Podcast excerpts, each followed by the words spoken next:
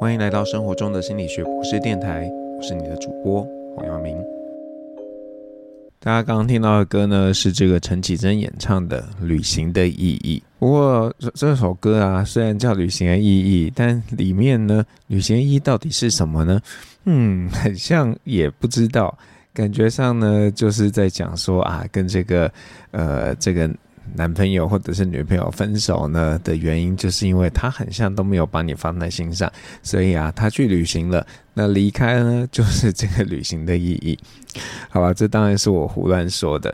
那呃，今天的节目可能含金量比较低，因为呃，前一段时间呢，就是我去日本旅行了，然后呃，存档用完了，那还没有时间。大概在旅行的过程中啊，告诉自己一定要写稿，一定要写稿。然后大概写了二分之一集吧，所以回来还来不及录，那就想说，嗯，那就跟大家聊聊这趟旅行吧。那我不知道大家，呃，这个疫情解封之后呢，去了呃什么地方旅行，特别是有没有去海外旅行了？那不少的人的这个海外旅行的第一个选择呢，就是日本，因为台湾人真的很喜欢去日本旅游。那这个也可以理解嘛，因为吃的东西非常接近，然后我们喜欢买的东西呀、等等的，都呃跟日本脱离不了关系，所以非常多人呢都在这个呃开始旅行之后的第一个目的地都是日本。那从几个月之前呢，就可以看到很多的朋友啊，都已经去日本旅游了，还包含在这段呃我们在日本旅游的时间呢，同时也有好几组的朋友是在日本的，可能在日本不同的地方。呃，我想这个如果你有去日本旅游的话，你会发现观光景点呢会听到很多的中文。然后，而且是台湾腔的中文，因为陆客很像还不能自由行，所以会有比较多台湾的旅客。那这个在呃决定要去哪里旅行之前呢，其实跟太太有一些讨论，在想，要去哪里？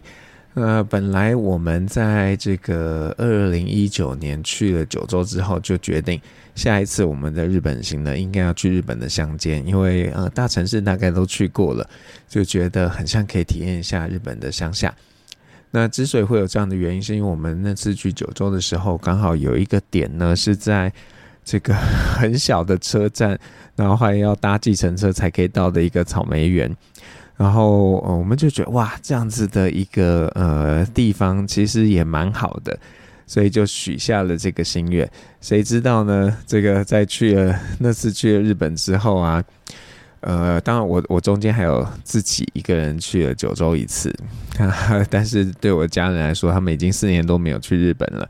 然后就觉得嗯，我们还是应该要去一下熟悉的地方。然后就觉得应该要去东京，因为呃第一次去日本就是去东京，那好多年没有回去，应该还是要去一下东京吧。那但是在过程中，呃，因为看了一些日剧嘛，对对，最近过去一年其实看了比较多的日剧，相较于韩剧。然后我想很多人都有看《初恋》，然后也看了《初恋》之后就觉得哦，我们应该要去北海道一下。那我就是抱持这样的心情啊，就觉得对，应该要去北海道。那因为北海道呃，在暑假的时候又有很多的花盛开嘛，就觉得可以去一下。因为我还蛮喜欢看花的，就觉得嗯，如果可以看到整片的呃这个薰衣草啊，或者向日葵，应该非常开心吧。所以就做了这样的一个规划。那在呃这个规划旅程的过程中呢，也有一个小插曲。本来我们是希望在北海道，就是在札幌住三个晚上的，然后再回来东京，那就变得在东京剩六个晚上。可是呢，这个我们订房的这个 A N B N B 啊，如果你住满一周的话，会有一个折扣，而且这个价码呢，比你住六天还要便宜。然后我盘算了一下，就问一下家人意见，就觉得这样子该怎么办好呢？于是就很任性的觉得，好吧，那我们就在呃这个札幌住两天就好了。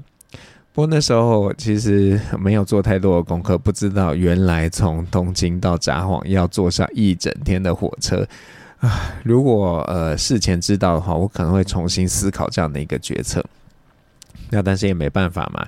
到真正开始在查的时候，才直冒冷汗，发现，哦天哪，原来要坐这么久的火车。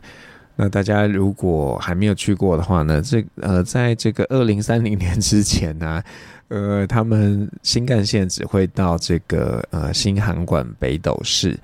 那这个地方呢，跟韩馆不一样哦，因为韩馆是比较早期开发的城市，那就像我们的高铁一样，这个高铁站啊，通常都是在比较郊区的地方嘛。所以这个新韩馆北斗市就是一个这样的一个地方，它呢就是虽然叫新韩馆，可是它其实离韩馆大概坐火车要约二十分钟的时间。那现在因为札幌要举办二零三零的冬季奥运，所以他们正在准备要盖这个新干线，从函馆到札幌。不然你在地图上看，函馆跟札幌距离其实没有很远，但是啊，你如果坐火车，其实是要三个多小时的。那呃，大概你可以花再多一点点的时间，你就可以从东京坐到函馆喽。所以这个时间落差是蛮大的。好那，扯多了。总之呢，我们在这个北海道的时候，我们呃第一天坐火车。然后，呃，到北海道的时候，就是到札幌的时候，已经是呃六点多左右，其实已经蛮晚。那天晚上也不能干嘛，那我们就去呃吃了一个这个居酒屋哈。这个居酒屋还好没让我们失望，因为就有朋友说啊，你们去北海道一定要居酒屋点那个花鱼，那个花鱼会非常的大。那果然，这个要价一千一的日币的花鱼呢，真的超级大的，超乎我们的想象。那那天我们吃的其实还蛮开心的，然后隔天一早啊，我们就去这个搭车旅游了。然后，呃，可能运气不是特别的好啦，因为我们旅游的那一天呢，天气非常的差，就是呃雨下的不小，所以我们到每个景点，导游都说：“啊，你们怎么那么快啊？都这么早上车？因为就下雨啊，大家什么地方也不想逛。”那我们在第一个富良野花园那边呢，还有下来比较认真的拍照啊什么的。后来到了另一个，呃，别人说应该花况更好的这个花园，可是那个时候雨真的太大了，然后看一看就觉得，嗯，很像就还好吧，所以就没有停留太久。那呃，其实会有这样的状况呢，某部分也跟这个全球暖化有关系啊，因为。今年北海道有特别的温暖，所以很多的花大概都比较早开。像我们去，本来期待可以看到满片的薰衣草，但是很多都已经收成了，只剩一小片的地方是还没有收成的。所以这个大家在安排的时候，可能要稍微呃思考一下。那也因为我们在北海道只住两个晚上，你看第一个晚上是到嘛，第二个晚上就是去旅游玩，然后就呃旅游结束后就只能逛一逛那。那孩子也累了，所以就没有特别去一些景点。那第三天早上呢，你又要风尘仆仆的往东京回去了。所以，呃，这个整趟的一个旅行，在北海道旅行，其实是有一点点可惜的，就是应该要好好的去旅游的，搭车旅游的那一天，然后天气很差，所以虽然去的都是很热门的景点，但是就嗯，没有觉得那么美好。应该还好啊，我们在返回东京的过程中呢，那天就决定我们不要再那么赶的坐车去韩馆，想说韩馆比较多吃的，就直接留在那个呃新韩馆北斗那个车站那边。那在那里呢，遇上了这个很可爱的吉祥物，之前有在粉砖上跟大家分享，这个是北极贝寿司君。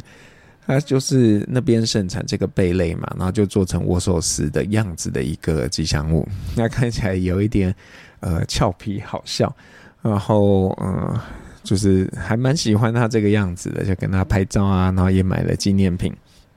那如果呢没有经历过这一趟，这个遇上这个吉祥物，会觉得这个 去北海道这一趟真的是有一点点的可惜。好，那。这个是去了这个札幌故事嘛，然后嗯、会想要去东京，主要就是觉得东京是一个很丰富多元的地方，然后嗯、我们也希望是可以能够比较像是呃这个在地人的生活一样，所以其实到了这个年纪啊，我们并不是那么喜欢到处跑来跑去，会比较喜欢在定点旅游，但一部分原因是因为这样就不用搬行李搬来搬去了。然后呃，会之所以会倾向住 A M B N B，是因为嗯、这个旅馆就是比较小间，然后我们现在孩子也都是要自己占床位了，这样子你订两个房间，然后因为日本的四人房很少，然后三人房那就会有点挤。那你说到底要怎么样呢？那因为我们在更早之前就在东京啊、大阪啊都住过 A M B N B，然后孩子也觉得蛮喜欢的，所以这次我其实蛮早就觉得我们要住 Airbnb，然后也找了一个。还不错的空间，那这个空间室内是很好的，因为它是有完整的两房，它有一个客厅，有一个饭厅，还有厨房，那有阳台可以去晒衣服。那它唯一的缺点大概就是它在这个京急呃京急线上，就是大家如果从羽田机场要往市区的时候，呃，你如果不是选择搭单轨电车，就是搭那个京急快铁嘛，那我们就在那个京急快铁上。那因为在这个上面，他的意思就是，你到东京呢，其实是嗯要一点时间的。那我本来想说啊，应该还好吧。可是后来发现呢、这个有一个麻烦，就是说呢，呃，你不管是用 JR Pass 或者是用 Subway Pass 也好，它呢就是有一段都是不能够衔接的，就是一定要呃花钱啊。我觉得花钱倒还好。主要比较麻烦的是，因为日本人是习惯，呃，进站的时候就逼那个 IC 卡，然后出站再逼。那中间，呃，有的时候他们呃是在不同的地铁公司，或者是你从地铁跟 JR 做转换，都是要经过一个呃这个 B 卡的一个过程。那可是当你用 Pass 的时候，就会很麻烦，因为有的时候你就会缺乏那个记录，所以呃，这个造成我们一些些困难，因为我们日文也不好嘛。那到很后来呢，我们才决定好了，我们呢，呃，就是那就干脆先出站，再用另外一个东西进站，那就有进站记录了嘛。那有的时候很懒惰，所以到最后一天的时候，就决定我一定要用这个 Google 翻译，然后去跟这个呃车长说，哎，这个我们是在哪一个站进来的，然后因为我们用 Pass，所以没有记录，那请你帮我们算一下钱。那这个做法，呃，其实还不错，就不用在中间为了要换车呢，然后特别出站。好，所以这个是它的唯一缺点。不过它优点其实是蛮多的，因为呃那个地方在比较郊区了，所以我觉得物价稍微便宜一些些。那比方说我们在买这个药品的时候，大家都会买的合利他命，呃，在那个地方的单价其实比在市区都还要便宜哦，很奇妙吧？然后店家也比较热情，就是像我们，呃，第一天晚上呢就去买一个这个串烧，然后那个店员然后问我们说：“你从哪里来呀？”然后看到我儿子，然后就说：“呃，这个烤鸡串招待你。”就还蛮开心。后来我们又去了那家店两次，然后店员都很热情。对，我想这个可能是在呃比较。市区因为人来人往，那比较难，呃，可以体验到的。那因为地方蛮小的，所以我们小孩都觉得，嗯，店员有记得我们哦，所以特别的热情。那这个其实是还蛮不错的一个感受。那我们在过程中也吃到了一间还蛮好吃的法式甜点店，当然它没有那么呃完美的这个外观，但是就是很经典的法式甜点的一个样貌。然后看起来就是一个老爷爷他自己做，然后营业时间很长，从早上八点到晚上十一点，这其实不太寻常。那我们当然不知道他是不是有别人跟他一起轮班啦。我们幻想是他是自己一个人这样做。本来一直想说在离开前还要再去一次，但是因为天气啊，然后又加上有时候比较累啊，就嗯没有再去拜访，其实有一点可惜。那大家如果有需要的话，我们会再把资讯呢分享在我的这个粉专，然后你有兴趣的话，就可以去拜访这些我们也拜访过的店家。好，那呃，这个是我们旅行的一些怎么讲原因吧？那当然还有一个很重要的原因，就是很多人旅行会去买东西嘛。然后呃，我本来也就是会觉得，这个到底是怎么一回事？为什么旅行就去买东西？可是。发现自己其实还蛮常在旅行的时候买东西，因为平常可能工作忙啊，怎么样没时间去去逛啊，去买啊，所以在旅行的时候反倒是有那个机会。呃，那日本对呃大家来说真的是非常好买的一个地方嘛，即便在以前汇率比较不理想的时候就已经很好买了。那现在呢，一一一日币等于零点二二左右台币的时候，这个完全就是更好买。那像比方说这个无印良品好了，我觉得啦，在台湾的售价大概至少是一倍起跳。对，因为日币现在真的太便宜了，然后就觉得买东西有点不需要节制，完全就是看到什么觉得不错就买了。对啊，那我想很多朋友应该也是有这样的感受。那当然还我们买的很多东西可能都是从日本过来的嘛，所以呃，你去原产地买，呃，理论上会比较便宜啦。当然我不能说全部啊，比方说呃，之前呢，这个有一个米菲的那种怎么讲？呃，像类似半家家酒的那种装饰型的这个盲盒，然后呃，因为我一个喜欢盲盒的学生，他就帮我这个在台湾跟一个卖家订购了。那后来呃，这个东西在我出发前呢，也看到，哎，他即将在日本出了。我想，哎，这样这个价格到底多少？就发现呢、如果我自己去日本，在当地买，它比起我在台湾透过卖家买到的这个价格，其实是还要高的。所以大家可能要稍微呃理解一下，诶，你要买的东西是不是真的在呃日本是比较便宜的？也有可能这些有一些代理商啊，他进价是用批发价嘛，所以其实会比较便宜。那这个其实我们在。呃，几次之前呢，就有一个体悟了，因为呃，很多杂志都会送这种很好的赠品啊，就很想买，就哇，这个很棒哎，然后就幻想在日本很像比较便宜。可是后来就发现，其实，在一些卖场上啊，你是可以直接买到那个赠品的，它的比起买书还要便宜，所以嗯，供大家参考。好，那我 很啰嗦的讲了一堆了，然后呃，我们要来休息一下。呃，我们要来听一首歌，那这首歌呢是来自董运昌的专辑《第三十三个街角转弯》。那我很喜欢这张专辑，这是一个纯吉他演奏的专辑，但是它真的就用音乐带我们去不同的这个国度去旅行。那我想让大家听的是《红色小酒馆》。那这个歌名听起来就让人觉得很像这个在西班牙的风情嘛，因为红色又是小酒馆，那听起来呢也确实非常有这样的风情。那大家就听歌喽。那接着我们来聊一聊这次旅行有什么特别的一些呃不一样吧。那我觉得呃疫情绝对为整个世界带来很多的影响。那像对日本来说影响其实是非常大的，因为。他们国内的民众其实不太喜欢消费，那他们非常仰赖这个观光客。可是因为疫情的关系，观光客又不能来嘛，所以他们受到蛮多的影响。那现在我们去的时候，已经是几呃，他们开放观光客后的几个月。那我想状况已经慢慢变好了，不过还是会有一些些的不一样。那我我就以我自己的经验来说。在以前，可能很多地方是要呃这个付现金的，不过这次你会发现很多地方其实是可以用呃各种的行动支付呀，或者是用 IC 卡也好，这个是一个蛮大的不同。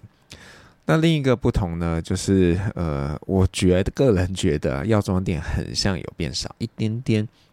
然后即便在药妆店里头，另一个察觉就是，哎，很像面膜变少了。那可能以前很多这个台湾啊、中国的观光客啊，就是会拼命扫这些药妆嘛，所以就有非常多的东西。可是因为观光客没去嘛，然后就有蛮大的一个影响。然后当然你在很多的地方都可以看到疫情带来的一些呃痕迹，比方说。在无印良品，它现在还是不让大家可以呃试做，所以你就看到画叉叉。但是我心里想，应该是可以吧，只是你们没有把那个那个东西给删除。那像我们呃八月去嘛，啊，在路上还是有一些些人戴口罩，但戴口罩的人其实很少。然后到店家有提供酒精的也没有那么多，所以你可以看到，其实整个城市是慢慢在恢复了。好，那呃，另外呢，就是呃，会发现日本人还是很厉害的，会鼓励呃，像这个观光客要去不同地方旅游。那当然，我觉得这个在疫情之前应该就是有的，所以呃，这个呃，我们这次遇上的状况就是，本来是希望带孩子去这个搭宝可梦列车。那这个宝可梦列车啊，它是在一个日本东北受到核灾影响的地方，然后呃，就是他就让这个火车走那一小段。那这地方其实非常的偏僻，但是他们就利用这个很非常吸引人的这个宝可梦列车来把观光客带过去。那像我们去的时候，刚好是这个世界宝可梦大赛在横滨举行。然后他们为了鼓励大家去呃参加嘛，那就呃准备了一些集章的活动。那这个集章活动就不是只有在横滨哦，它就是呃在 JR 的不同的火车站，他们可能有些是选这种比较冷门的车站，那就让大家可以去那边盖章。那你呃盖越多章，可以换到越好的礼物。所以用这样的方式鼓励大家去拜访一些比较偏僻的一个地区。我觉得这个做法其实是还蛮不错的。好，那呃，这这个除了这些之外呢，有一些感受是呃延续之前的啦。比方说，呃，日本人呢、他其实做事情是呃蛮严谨的，就很多事情会他们会，我不知道，当然这个可能是因为呃有规定啊或怎么样，所以他觉得事情要跟你讲清楚。那像呃，我们就是在轻井泽的时候去租脚踏车嘛。那这个脚踏车的老板娘啊，虽然因为没有很好，可是她会呃很巨细靡遗的跟我们说哦，我们要去哪里的话要走哪一边，然后那个地方车比较多，然后让我们小心，然后还提醒我们说什么地方是 free parking。他就 讲的呃就是很日本腔的英文，但是把事情都交代得非常的清楚。那我觉得这一个呃是在台湾比较不一定容易见到，因为很多时候，特别是在这种旅游观光景点啊，服务人员都会变得有点疲乏，就是讲事情啊，巴拉巴拉巴拉讲很快，然后也没有热情，你也不知道在听什么，然后他可能也不在意你有没有听懂，对，这个是一个蛮大的一个不同。那另外呢，因为我们有一次这个呃在搭乘地铁的时候做了错误的一个 呃动作，然后以至于我们需要退费。那当然很辛苦的用这个谷歌翻译啊等等的跟这个站长去说，哎、我们需要退费啊，他也理解我们的意思。可是呢，因为这事情可能不是他一个人可以决定的，所以他还跟其他人去联络，然后那个他们的主管还从别的这个出口呢风尘仆仆的过来，然后就帮我们完成了这个程序。那这样呃，往好的方面想，表示他们真的很认真看待嘛。但是往不好的方面，就觉得这事情有需要这么大费周章嘛？让一个人从别的地方过来，不能够就授权嘛？因为这钱其实没有很多，因为才不到两百日币。然后我们前前后后花了大概有十分钟吧，我自己都觉得哦，可以不要了嘛，这个两百日币我不要了，我要赶快走了。但是看到他们都这么努力的帮你处理，你很想 不可以这样。那另一件事情又是呃，日本人真的是非常守规矩的。像我们去看展览的时候，这个马蒂斯的展览啊，有一个楼层就是有一个展件是不可以拍照，大家真的就没有拍照。但是在日本，因为他们的手机拍照会发出咔呲的声音，所以呃，你就算想拍啊，这个别人也会发现，然后别人就会用这种很鄙视的眼光看你，所以大概他们是有一些这个社会压力，然后就不太敢做这样的事情。那呃，这个我后来去看的米菲展呢，它更严格了，是完全不能够拍照。那你也确实没有看到任何人拿出相机。我觉得这个呃非常的不容易，这表示大家真的是尊重这些官方的规定，而不会想要去冲撞。那呃，当然往另一个方面，还会觉得他们是不是过度顺从啦，都呃没有自己的想法啊，别人叫干嘛就干嘛。嗯，我觉得不一定是这样了。那另一个比较呃这个麻烦的这个，我想观光客不一定能够感受到，就是垃圾分类这件事情。那因为我们有一天在呃札幌的时候是跟团旅游嘛，那我们导导游呢就是。呃，在路上要讲点事情嘛，他就跟我们说，你知道日本啊，分类要分十三种不同的类别，然后呢，连一个宝特瓶啊，宝特瓶其实就要分三类，一个是它的瓶盖跟它的瓶身是不同的类别，还有它的包装是不一样的类别，所以你要分三类。那你说这件事情观光客懂吗？可能不知道嘛。那如果你在一些景点，它的这个垃圾分类大概呃只有分成三四种吧，一个就是可以燃烧的，然后玻璃瓶，还有这个铁罐。那有些人家还会有纸类的分类，大概就是这样。那我有在日本生活的学生啊，他也会说啊，这个他们一开始啊分类也真的是非常的痛苦，因为很像在呃丢垃圾，你还要注明是谁，然后日本大概就会知道谁谁是不是日本人，然后他们很容易分类分错，然后他们就呃 一开始会觉得非常的紧张，那到现在当然是比较熟悉了。我想这个可能是呃未来要移居日本的时候一个很重要的一个考虑。好，那呃，再来讲讲这个我这次最喜欢的一些事情吧。那最喜欢的食物是什么呢？呃，其实毫无悬念呢，就是北海道在这个富良野公园呢，还有这个哈密瓜面包，尤其刚出的时候，真的非常非常好吃，一个两百九十日币，可是我觉得真的非常值得。那个面包我可以想象，在台湾可能都要卖超过。六七十吧，所以也不见得会比较便宜哦。因为它是一个菠萝面包，然后里面呢是有这个哈密瓜口味的这个卡士达酱，真的非常好吃。大家如果去那边，我觉得冰淇淋可以不要吃，但是这个哈密瓜菠萝面包一定要吃。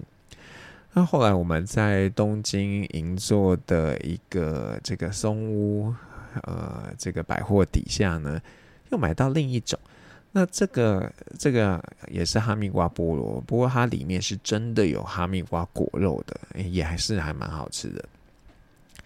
那最美丽的景色是什么呢？我觉得最美丽的景色，呃，这个很难选的。但是如果啦，北海道的花海是呃在晴天下，我想它应该很美吧。但是因为我们没看到。那呃，我选的两个地方，刚好我们去的时候都是天气蛮好的。一个是轻井泽，那很多朋友应该都有去过轻井泽。轻井泽真的非常的漂亮，你去了之后就可以完全理解为什么它是一个度假胜地。连我们都还没有走到很外面的地方，对，所以我觉得我们之后应该会想要再去轻井泽，而且要到比较外围的地方去走走。那另一个很喜欢的就是镰仓的海岸。呃，为什么没有说镰仓其他地方？因为我们去这个行程其实还蛮赶的，所以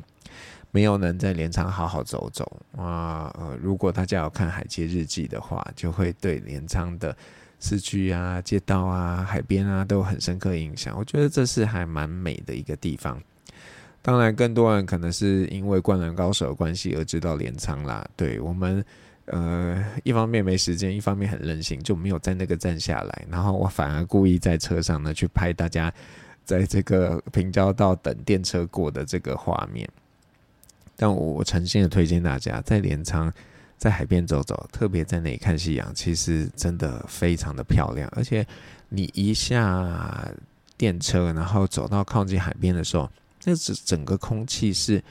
就是海味。就我是一个蛮喜欢海的人，所以我个人是非常的开心的。那最开心的时候是什么呢？最开心的时候当然就是看到很多的米菲嘛，然后蛮开心的。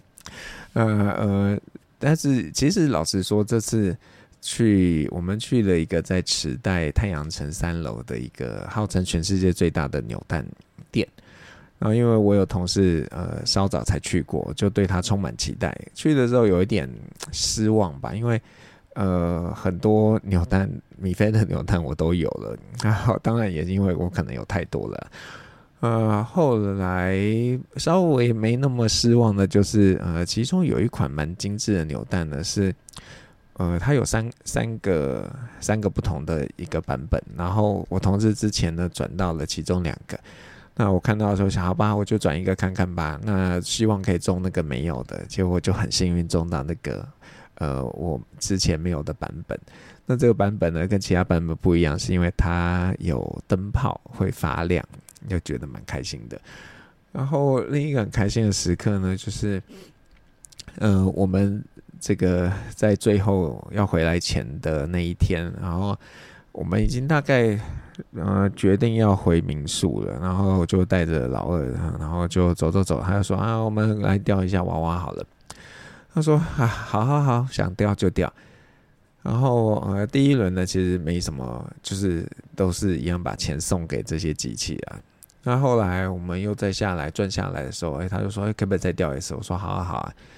然后他就钓一次，钓那个呃皮卡丘的帽子。然后哎，掉下来之后，我觉得哎这个角度很不错哎。然后就说我也来钓一次。然后我钓了之后，我就发现，嗯，我都跟我儿子说，我想这应该没机会了吧？结果想不到居然钓到了，而且然后就于是我们就花两百钢就换到了一个这个皮卡丘的帽子，就很开心。那呃，这次旅行觉得最好买的，呃，倒不是药妆哎，也不是无印良品，虽然他们都很好买。那最好买的，我觉得是博物馆的展览品，因为在台湾或者是在国外。博物馆展览品都会让你觉得它特别贵，可是这次我们感受，不管是这个马蒂斯展，或者是米菲的这个 Dick Buna 的绘本展，它的这个纪念品其实都不贵，然后质感非常的好，所以嗯，推荐大家，如果你知道你这个喜欢的艺术家，或者是绘本家，或怎么样的，他在日本会有展。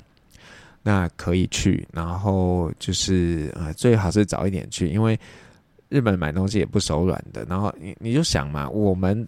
这样的收入水平都觉得那个东西是呃高 CP 的，那他们当然是会更毫不犹豫的。而且我们在这个呃马蒂斯的展还发现一个蛮特别的一个卖法。比如说，一般就会卖明信片嘛，可是他不是只卖明信片，他告诉你说，你如果裱框会变成什么样子，他还卖给你那个就是纸板，然后帮你刻了一个这个方形，就是让你明信片放放在里头，然后这个纸板呢就可以找一个相框把它镶起来，所以他在那里就展示了不同的一个装饰的方式，然后这个呃硬纸板呢也有不同的颜色、不同的大小，完全就是去。满足大家对于这个艺术品要进到自己家里生活的一个想象，然后我们觉得这个真的非常棒。然后米菲展更不用说了，因为本来就喜欢嘛。然后他他的因为里面又不能拍照，所以你只好买纪念品来去看那些作品。那呃，我我觉得有几个很厉害的东西，我们都有买。一个是呃这个日历，那它就是有。把这个日历做成两半，一半呢是三十一张不同的卡片，然后另外一半就是一到三十一的数字，所以你可以自己去配对，看你喜欢怎么配就怎么配。那这个还蛮好的。那另外就是还有这个各个生日的这个钥匙圈，天哪，就是吃定了大家嘛。然后呃，这两个东西其实呃换算成台币都不算贵，像我刚刚说的那个日历。一千六日币，然后再扣一点税，然后大概是三百出头吧。那以那样的品质，我是完全 OK 的。我可以想象在台湾，嗯，真的，嗯，买不下手。就像之前去看米菲展，虽然卖很多东西，但是我真的买不下去，就觉得不好看，或者是太贵。那但是。这个在日本没有这样的感觉，对，所以如果大家有兴趣的话，真的鼓励你们可以去看看博物馆的展览，然后呃，纪念品区一定要逛，因为你可能会有不一样的发现。好，讲了很多美好的事情，当然也会有一些些，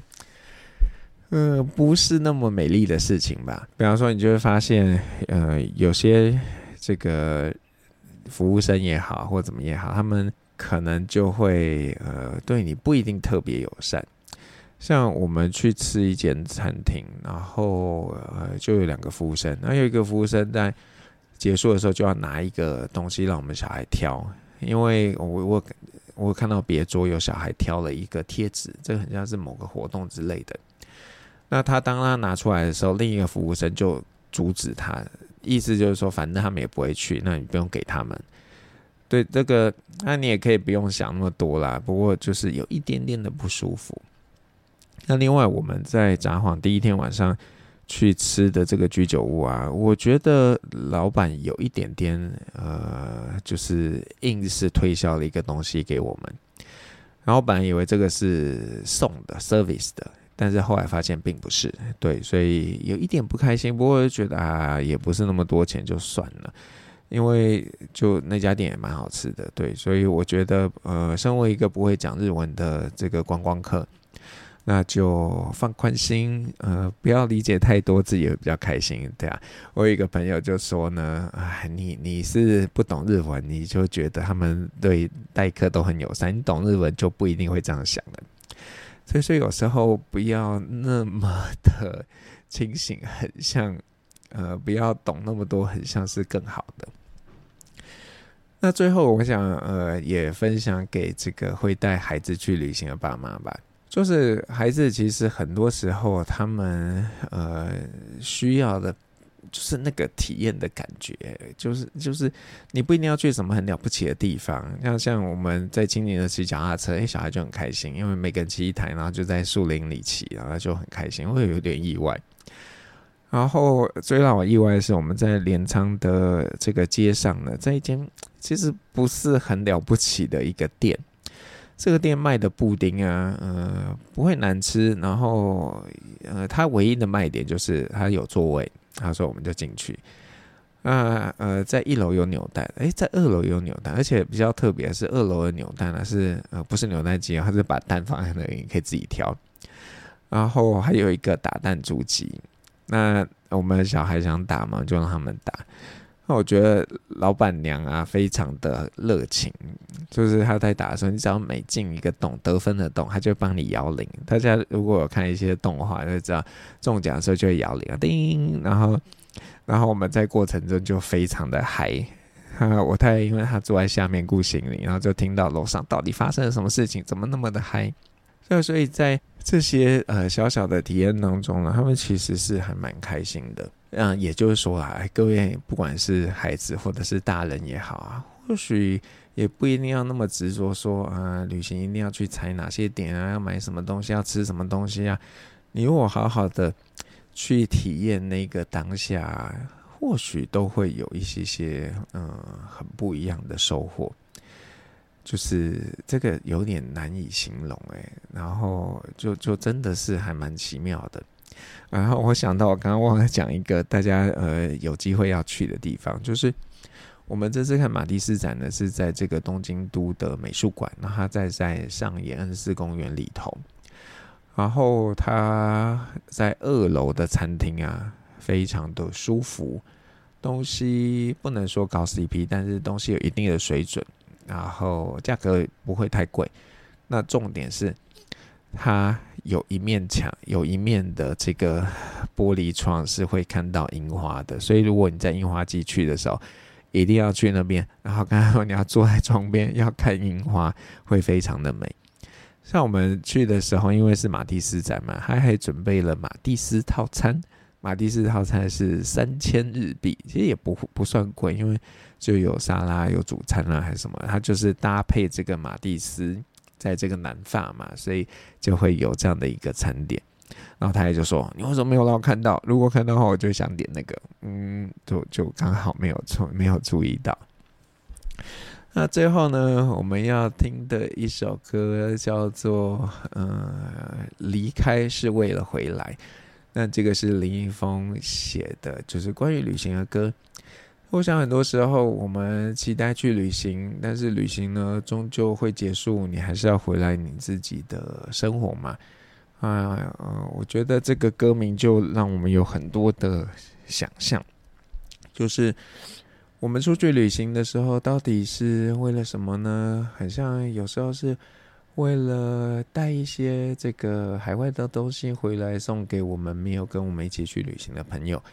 或者你在那边，然后呃，去回头来重新看见自己在生活中重要的事情，还有那些价值啊等等的。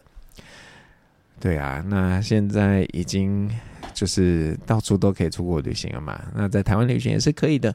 所以就呃跟大家碎念了很多。那然后呃有一些。就是使用的资讯啊，如果有需要的话，也可以在这个生活中的心理学博士黄阳明的粉专那一天的贴文底下呢，我们会分享。那如果你觉得诶有什么漏掉的，希望补充的，也在那边问我，就会呃留言回复你。那诶，我们要来送小礼物，嗯嗯嗯。如果你在这个呃。生活中心理学博士电台这一周的那个 podcast 底下留言，那我们就送一个呃神秘扭蛋的礼物给你，对，然后呃就好玩啦，所以也不是什么了不起的东西，所以那